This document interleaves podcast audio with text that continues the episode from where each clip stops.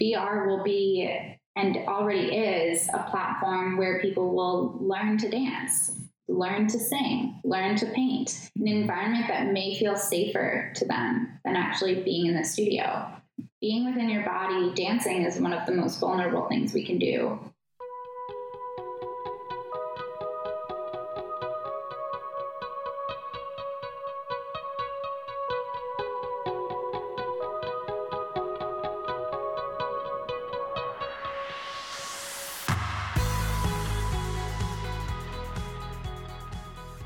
Hello everyone, thank you for tuning in to the 5th episode of Imagine Human.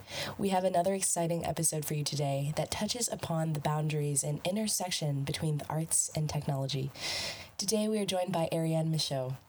Ariane attended the Boston Conservatory to study dance and now works as a consultant for various organizations, including the Design for Dance Conference, which intersects dance, performing arts, and emerging technologies, including VR. We go through her unique trajectory that starts off in the traditional realm of the arts.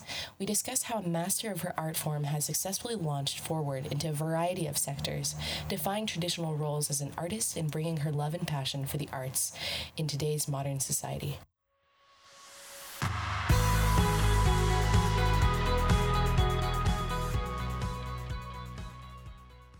Hey, Ariane, thank you so much for coming today to talk to us. We're really excited to have you here. Why don't we get started by asking you a little bit about yourself and how you got into doing dance? So I was born in Montreal, Canada, but I grew up in Ottawa. I'm half French Canadian, half American. My parents met on an airplane. And I grew up loving the arts, loving dance. I hated going to dance class at the beginning. I used to want to be the teacher and the leader, so I would hate, when someone else was in charge. And that was kind of my life. I think as soon as I got on board with taking dance classes, it became what I did every day after school, what I thought about. Everything became about dance. So I would go to school, I would go to dance at night, and the inevitable was to continue dancing, I guess. It was kind of the inevitable next step, and I auditioned for the Boston Conservatory, and I got in. That was the big surprise. I got in. I auditioned for a few schools, and I got into the Boston Conservatory, and it was my first choice. And so I attended school there for 4 years. I got my undergraduate degree, and now I'm here. Great. So can you tell us a little bit about how you went from being at the conservatory to kind of the work that you're doing? It's really, really unique, and we'd love our listeners to kind of understand how that manifested itself. Yeah, absolutely. So a few years into my undergraduate degree, I noticed, one, that I was not made for solely a performing arts career, that I wasn't competitive enough, I didn't want it enough to be in the studio for 8 hours a day and to be just dancing. And so I started to seek out other ways to use this knowledge that I had honed for so many years. And while I was doing that, I was a part of a few internships. I found a really powerful mentor who guided me through some of these things. And I noticed that there was a severe lack in online support for arts organizations and funding. I think funding, was the apparent one from the start, but there were also a lot of organizations and companies, dance companies, that were smaller and looking for social media support, website design. And so I kind of just filled in the gaps. That's how this started, is I was kind of the person who did what no one else was doing for the organization or for the dance company.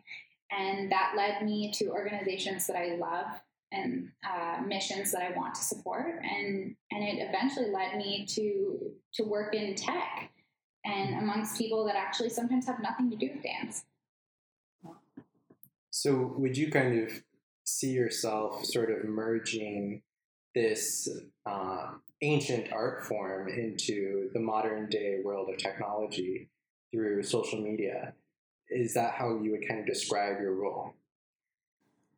Yeah, I mean, I think that in general, the arts world is at a funny place right now, specifically because of technology. So before technology existed, the performing arts was the thing to do. It was a form of entertainment for us, right?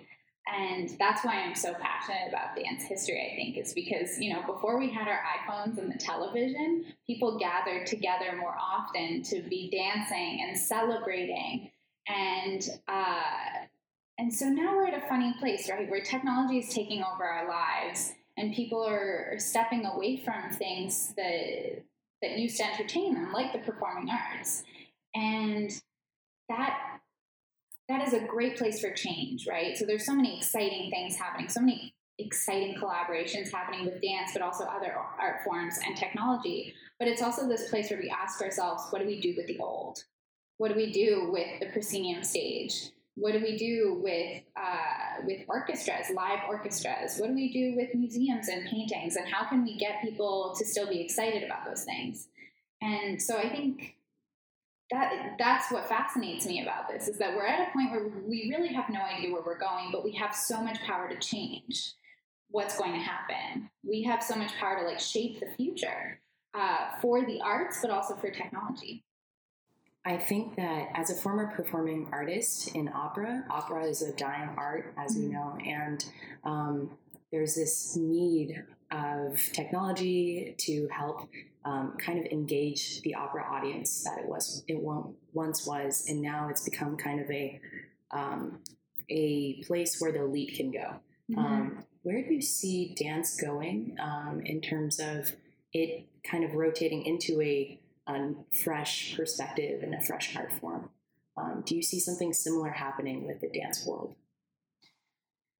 Yeah. I mean, the one thing that happened, what's really exciting about what happened when technology emerged, and specifically when film and video happened, is that for the first time, dance as an art form we were able to record it. We were able to record the history of it. Before that, dance was the only art form that had no actual physical, no physical evidence that it ever happened. We can dig up, archaeologists have dug up, evidence of rituals and dance happening there. And we have the stories and written information from the times of, Louis XIV and his ballet within the courts. But it wasn't like music. It wasn't written down. Not everything was recorded. And there is the exception. So Rudolf von Laban created Laban technique and Laban vocabulary. And so some people did write down the dances. But what's amazing about dance specifically is that, it can happen in a room somewhere. It can happen on the other side of the world, and we might never know about it. And so what's exciting about technology and the evolution is that for the first time, we're able to record it. And we're able to find information about dance happening all over the country, all over the world. And so I think that's definitely where the future is going with that. Something I saw recently that excited me, the Bolshoi Theater in Moscow, is taking, they're making records of every performance that ever happened, that they have a record of, a physical record of. But, that's 1800s and onwards. And before that, they'll have nothing. They know that people were dancing at the Bolshoi, that Russia is a place where ballet existed for a long time before we could record it, but some of that is lost. And so what's exciting about technology in the future is that we'll be able to record the history of this art form. Another thing that's exciting that's happening is, of course, this use of virtual reality and artificial intelligence and all these really exciting things happening in technology where we're using our bodies. It's not just the artists anymore. It's everyone is using their bodies to interact with the technology. And, artists can get involved in a few ways. There are, of course, interactive performances that are happening. This is something that proscenium stages, that companies now that perform on a proscenium stage are using to get the audience members back, right? If they're competing now with YouTube, they're competing with Beyonce, they're competing with So You Think You Can Dance and J-Lo's new show. They're competing with all of these new, shows, technologies, and everything. And so they're using technology to bring people back into the theater. And they're also using the knowledge of artists, right? This is something we're starting to do. We're starting to use dancers and theater majors, people who know and understand the body better than anyone else, to bring them into the technology, the development of the technology, and how to make it more inclusive for everybody, for all bodies. Because we know our bodies the best, we can also imagine ourselves outside of our bodies and what a technology might need right now. I think that's an awesome point that you brought up, being able to kind of bring it back into theater and to mm-hmm. It's technology is really helping everyone be able to kind of take part in it and to understand their bodies more. And I think virtual reality really can have an application for people who are trying to learn dance. Something that I read was that there are applications for being immersed in social environments. I'm wondering, what application in dance do you think will really take off in the next 2 to 3 years to 5 years? Is there anything that you think technology and dance will really have a sweet spot in? I want to say virtual reality. I really do. Mm-hmm. And I hope that that artists are inclined to start collaborating more. It's starting to happen. The Lion King did a little online virtual reality, I guess it's a trailer, you can call it, where people can immerse themselves into the Lion King and understand how exciting it is to actually be in the theater and to see these beautiful performers on stage. Do you think virtual reality is useful in dance as a form of consumption of like dance performances, or do you think virtual reality also has applications in learning dance and like using essentially like distance education, as you mentioned, is something that, like, because dance does not have a written form, it has to happen, the teaching has to happen in a room, right? Mm-hmm. No, that's great. That put me right back on track too, because the one thing I did forget about virtual reality is also like the power of education, right? And so absolutely, I think that virtual reality will be used. It is already being used to bring audiences back into the actual theater mm-hmm. to watch live performance. But it will be used, of course, to educate others. There's so many people who would love to learn, ballroom dancing, African dancing. There's so many exciting opportunities there. And we're just starting. And to be immersed in the experience instead of watching a YouTube video, I think will be very powerful. There are already so many, like YouTube stars who are making dance more accessible, who are making music more accessible. They're making all kinds of things accessible. It's like the do-it-yourself age. It's the DIY age.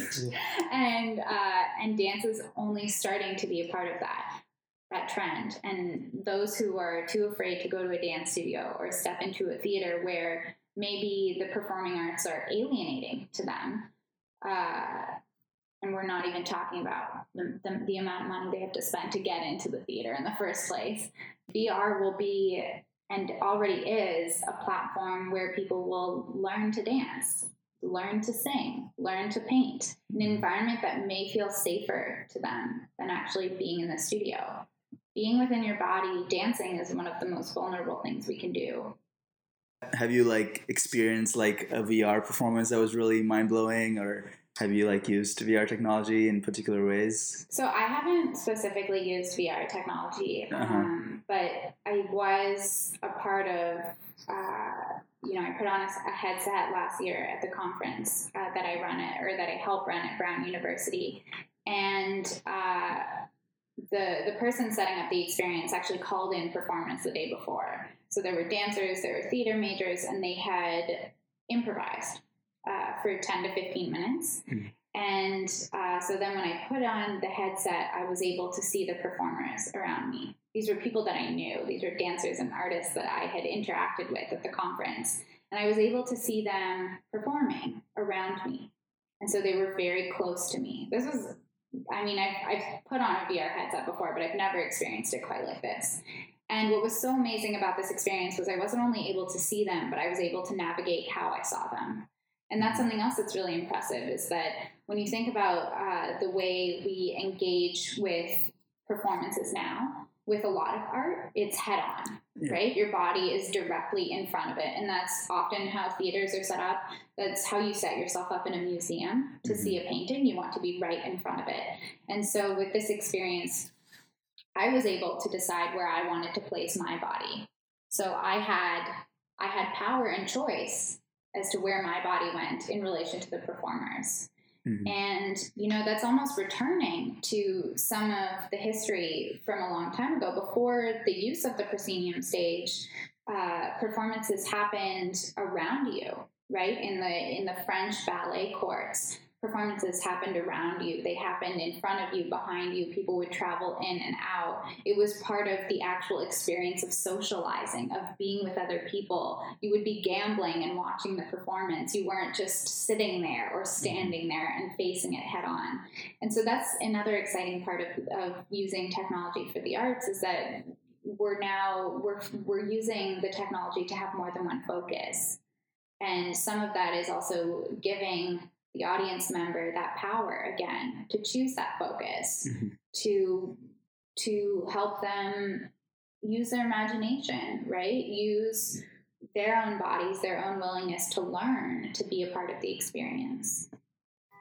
So, and this is a broad question about the performing arts and the future of performing artists, mm-hmm. because I think now we're seeing an amalgamation of an artist who not only has to dance, but also has to sing, yeah. and also has to be able to speak a certain way. They have to kind of have a lot of different skills, and they have to really up their game. So how do you think the future performer will look like, and what do they need to actually be really good at as it grows increasingly more competitive? Yeah, well, absolutely, increasingly more competitive. I think more and more people are going to school to receive Bachelor of Fine Arts, MAs, MFAs in the arts.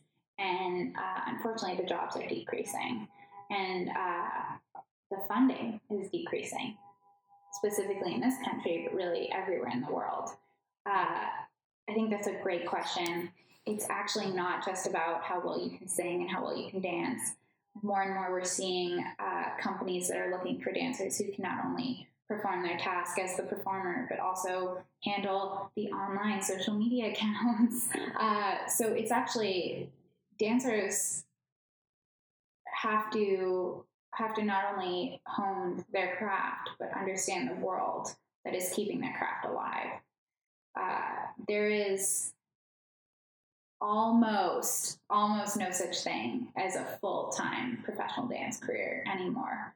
Unless you're in one of the big ballet companies in the United States. So I'm talking like the New York City Ballet, ABT, American Ballet Theater. You're not getting health care or dental care or any kind of benefits with your 5-hour-a-week dance project. A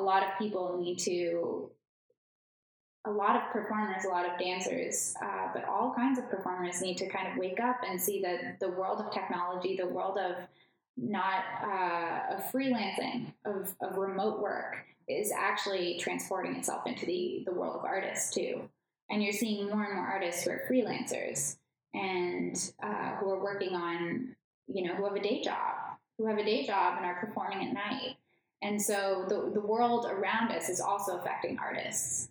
Okay. To follow up on that, what do most of the people that you went to school with end up doing? Because you say there are a lot more people getting these degrees, but there's no jobs. Yeah. Do those people go to school for their passion and then end up pursuing a different career, essentially? Or do they end up doing dance-related careers? Yeah. So, unfortunately, I have to say that the world of arts education has not yet caught up to the real world. You know, no one had talked to me about a website or my Instagram presence, which is actually it's huge amongst artists communities now. So no one had talked to me about the realities of the performing arts today.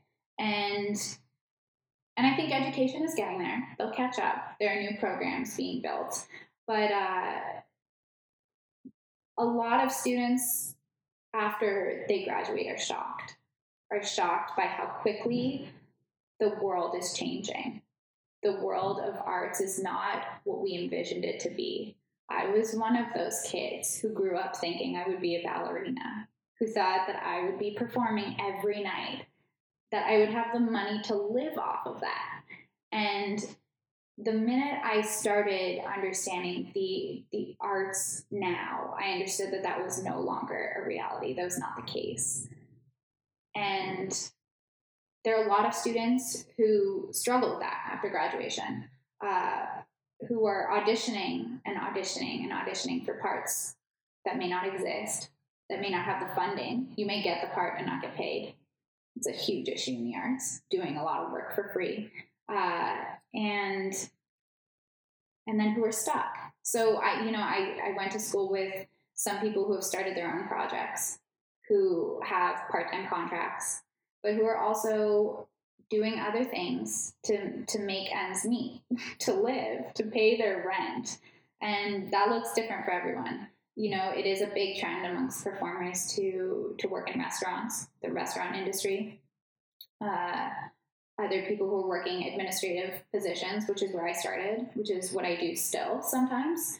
And they're taking any of their other skills, whatever they can, to make the money, to also continue pursuing what they love.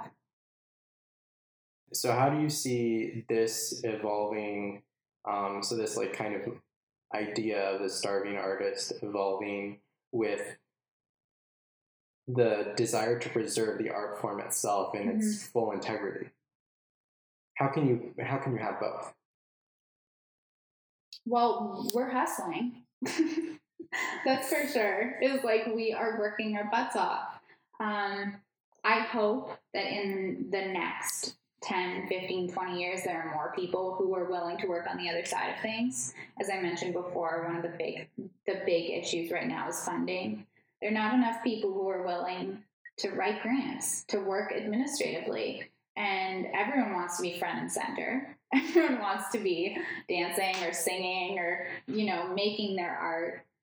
But we need more support.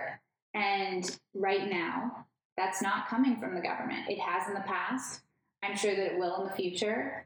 Right now, the National Endowment for the Arts is at a very low point. And so we need people to step up and to understand that the support behind the scenes is as important as the actual performer on stage, and that it's not a failure, that it's not, you're not doing your art wrong. Your career is not crashing because you are helping other artists survive, other performances happen. What are your thoughts on crowdfunding platforms, if you have any? Yeah. I actually help a lot of people online develop crowdfunding campaigns. So would this be on Kickstarter or Patreon or what are those platforms? Yeah, absolutely. I mean, I think the two biggest ones in any industry right now are Kickstarter and Indiegogo. Mm-hmm. I know that Kickstarter specifically is trying to support the arts in a more meaningful way than they have in the past. They're looking for more artists who want to crowdfund. And not just for individual projects. I think that's usually the trend for artists is to raise money online for your specific individual project. So it is a trend for artists to raise money online usually for their own individual projects, for travel or for intensives that they want to attend to hone their own craft. But platforms like Kickstarter are starting to really support and try to find more people to use their platform for projects. That are arts related. They want to be supporting the arts. And I know that's an initiative that they've started recently. And, I think it's a great way to get people on board. It's a great way to show other people what you're doing and to get them to show up, to support. It's really hard right now. Like we're raising money for all kinds of things. And why should the arts matter, right? There's a lot going on in politics right now. There's a lot going on the other side of the world. There are people who don't have enough money to eat every day. And we need artists to continue supporting what they do and to explain to people why it is that we do it, why it's important for everyone to be a part of this world. And so crowdfunding platforms are a part of that. They help share with the world in a way faster than any other technology-related platform. They help share what you're doing and why it's important and and actually the urgency of the arts in general, of needing this money to survive. Mm-hmm. So in tandem with the starving artists, how are you thinking about preservation of the sites in which they have these performances, the theaters and the schools in which they teach? Mm-hmm. Where is the funding coming for those organizations and, you know, structures? So I'm not worried about the schools. There will always be little 3-year-olds in their tutus ready to take a dance class. And so I'm not worried about those. I'm not worried about education. I'm worried about the diversity in education, of course, because as we struggle in the U.S. with like this idea of privilege and what that looks like in terms of diversity, of course, then that is directly in correlation with dance education. If you can't afford to send your child to a dance class, then your child will not dance in that realm, at least. So I'm not necessarily worried about education. I think we're at a point right now where there is that question of, is the theater still necessary? I mean, I would say yes, because I've had magical experiences in the theater. But if it does survive, if we do want it to survive, it needs to change. It can't. You cannot be paying $85 to $100 a ticket for a dance performance. And that may not be a lot to some people, but if we want people to go to the theater, if we want them to continue seeing the artists perform in the flesh, which is where they're most passionate, which is where we feel that energy so strongly, we need to make it more accessible. And that's the issue, right? Is that we don't have enough funding. We need to be charging more for tickets to get people in the room, but we want more people in the room. And so we're stuck. We're stuck in this place where technology can make things accessible for free, and a lot of people will choose free over the $85 ticket.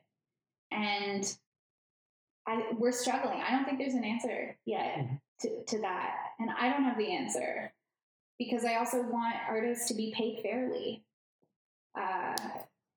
which doesn't happen very often as a performer or as someone working behind the scenes. It's very similar to the structure of a nonprofit, where when you're working for a dance nonprofit, it gets even worse. So that's the question we haven't answered yet, is like, will the theater survive? Will the proscenium stage survive? Is it necessary? Is it vital to get people excited and to get people involved? I definitely don't have that answer. What is a project that you're working on that you're really passionate about right now? So I'm working on a few that fall into different areas of the professional dance world. One of the projects that I've always been really excited about, I started as a student and I'm the communications director, is a nonprofit organization called Juntos Collective.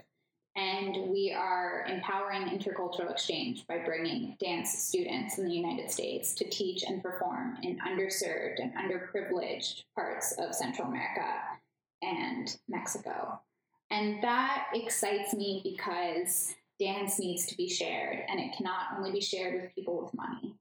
It excites me that dance students have the opportunity to see what their art form can do, how their art form can empower another human, can encourage communication with another human that doesn't necessarily speak your same verbal language, and can show you that two bodies can think more alike than we actually know, right? That regardless of your political views, regardless of how much money your household brings in, is that all humans can dance.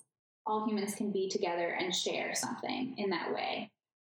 And so that really excites me. And I was a student who traveled with this organization first, and then eventually decided that I wanted to help this organization grow. So I stuck around for a really long time, and then they finally hired me. So that's one that really excites me. Can you tell us about like where you went as a student and what the reception was of the local population? Yeah, absolutely. So I traveled 4 times as a student with them. I traveled to Guatemala twice, Mexico, and Nicaragua.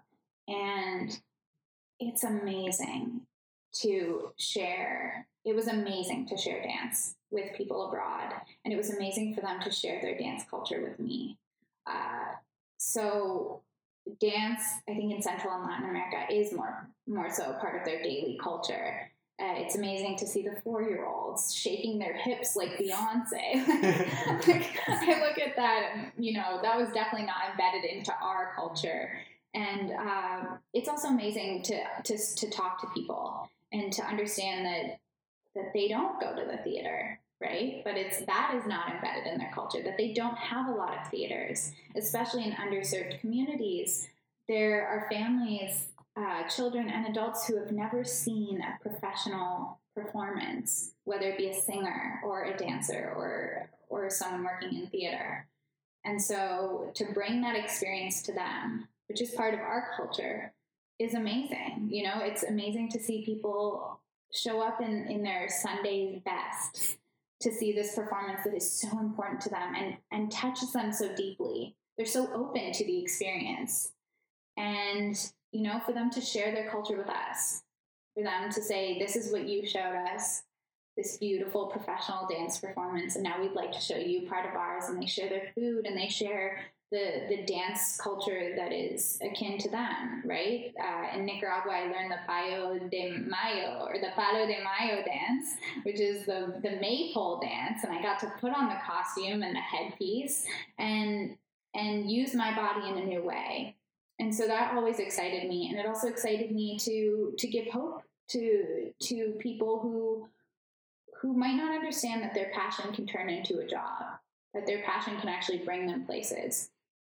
You know, we work with all kinds of different people. It's always really impressive to me to work with organizations that are taking kids off the streets or teenagers off the streets who have passions.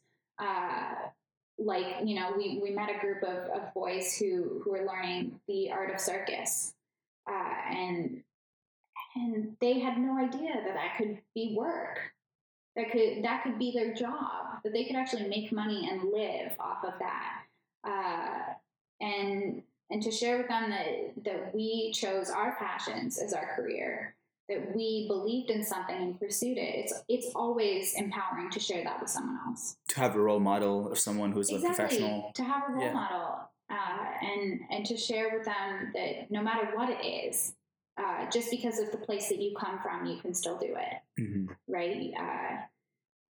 Sharing our passion with someone helps them understand where their passion can go as well. I guess I'll share one more project that I'm really excited about, and this is a conference that I help program at Brown University, which is the Conference for Research on Choreographic Interfaces.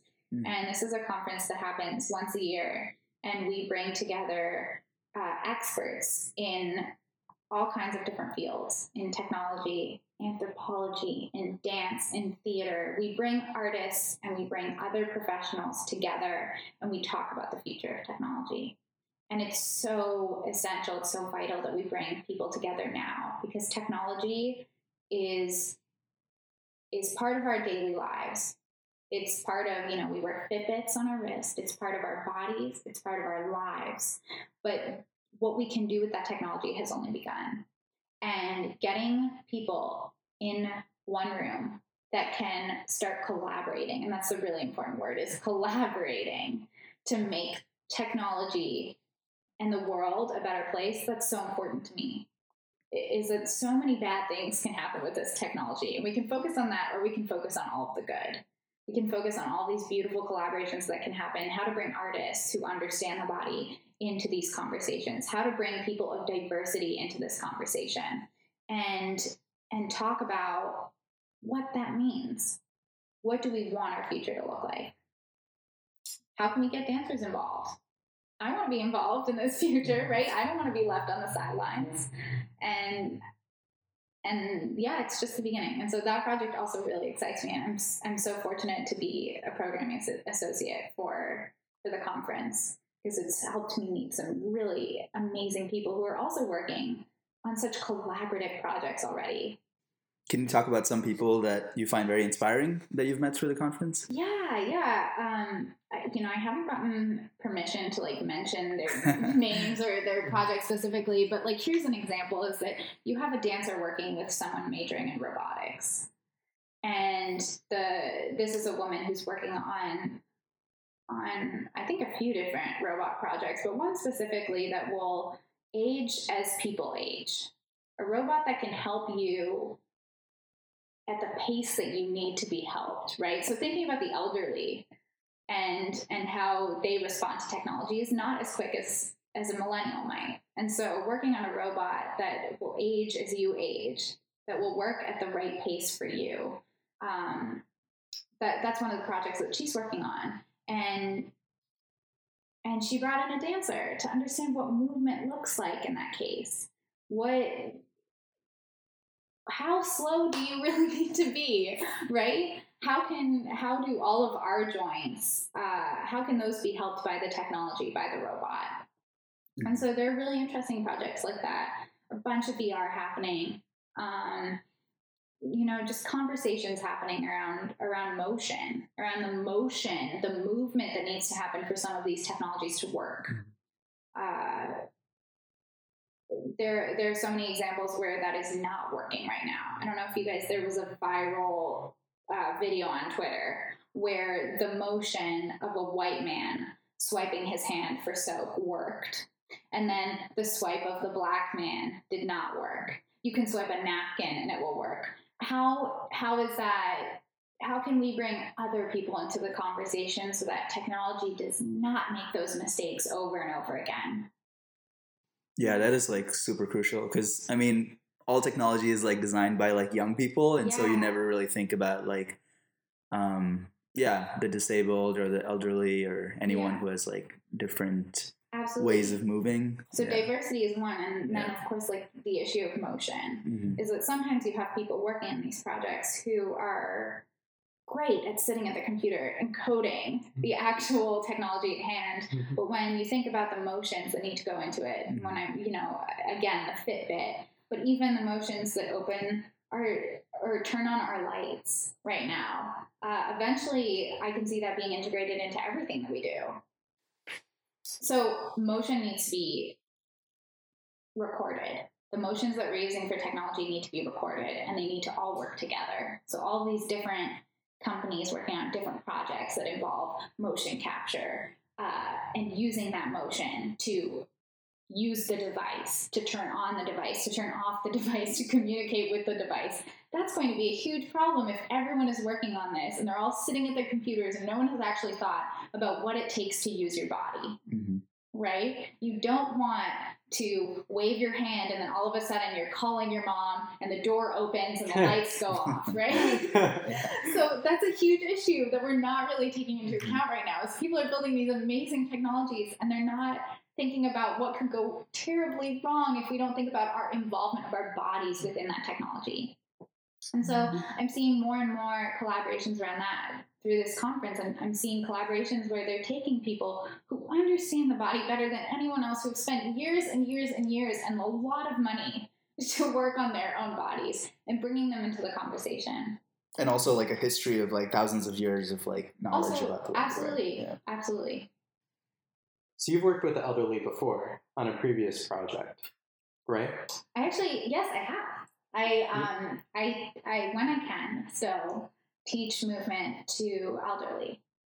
And I have, while I was at the Boston Conservatory, I also worked on a project there called Movement Matters, where we would bring dance classes to the elderly in the community. And was that primarily for, what I guess I'm trying to get at is where do you see sort of the therapeutic benefit for that kind of dance, teaching dance to the elderly? Oh, there's so many.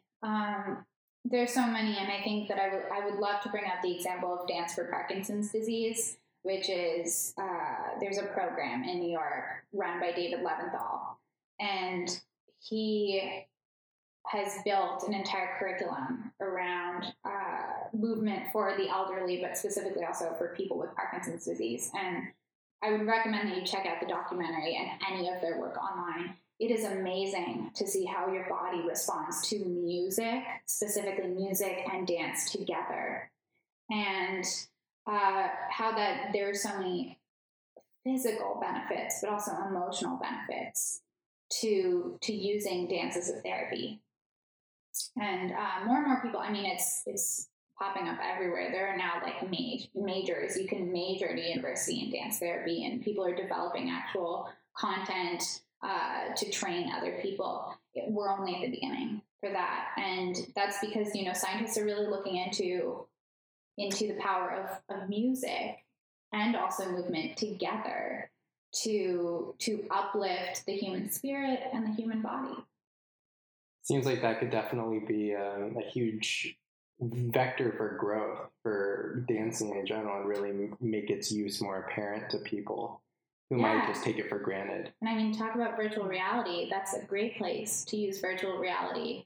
I know that Dance for PD in New York is working on that. They're partnering with technologists to see where they can go to make these classes more accessible to bodies that can't necessarily get off the couch as easily as others. You know, a lot of classes for elderly are seated. And so if you're thinking about someone who is disabled or who can't move at a quick enough pace, who can't drive, who can't actually physically attend the class, I mean, that's where technology is going to come in, is how can we make therapies like that accessible to everyone.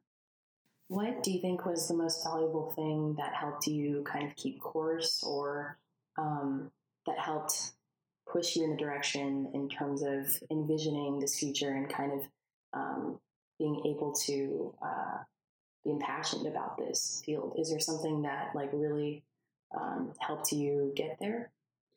Actually, yes. My sophomore year, I got very sick. I picked up a bug while traveling, and I stopped dancing. And that was the experience that helped me move forward with my career, was not dancing for a few months, stepping away from my art form and experiencing the world as just a human.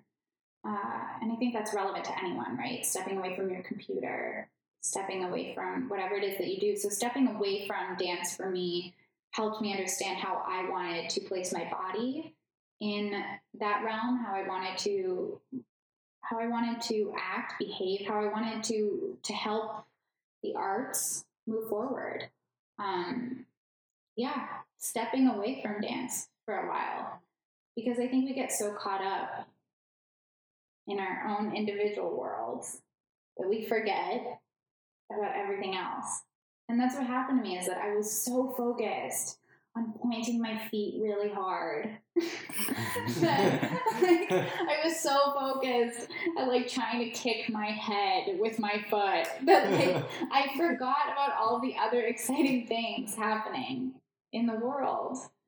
And so getting sick and stepping away from my education for a bit and stepping away from the dance studio specifically helped me understand the potential that I had within the knowledge that I had already, you know, that I had already gained through my education, through my dancing for so many years. Every time that I think about my career now and where I am and where I want to go, I think back to the time when I was not dancing. I'm thinking about dance more than anything. Thinking about dance, thinking about the arts. Yeah, absolutely.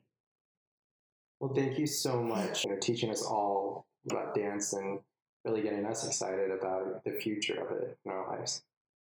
Yeah, thank you. I mean, I'm always one to make it more accessible to everyone else. To everyone else who doesn't get a Bachelor of Fine Arts. Thank you. Thank you.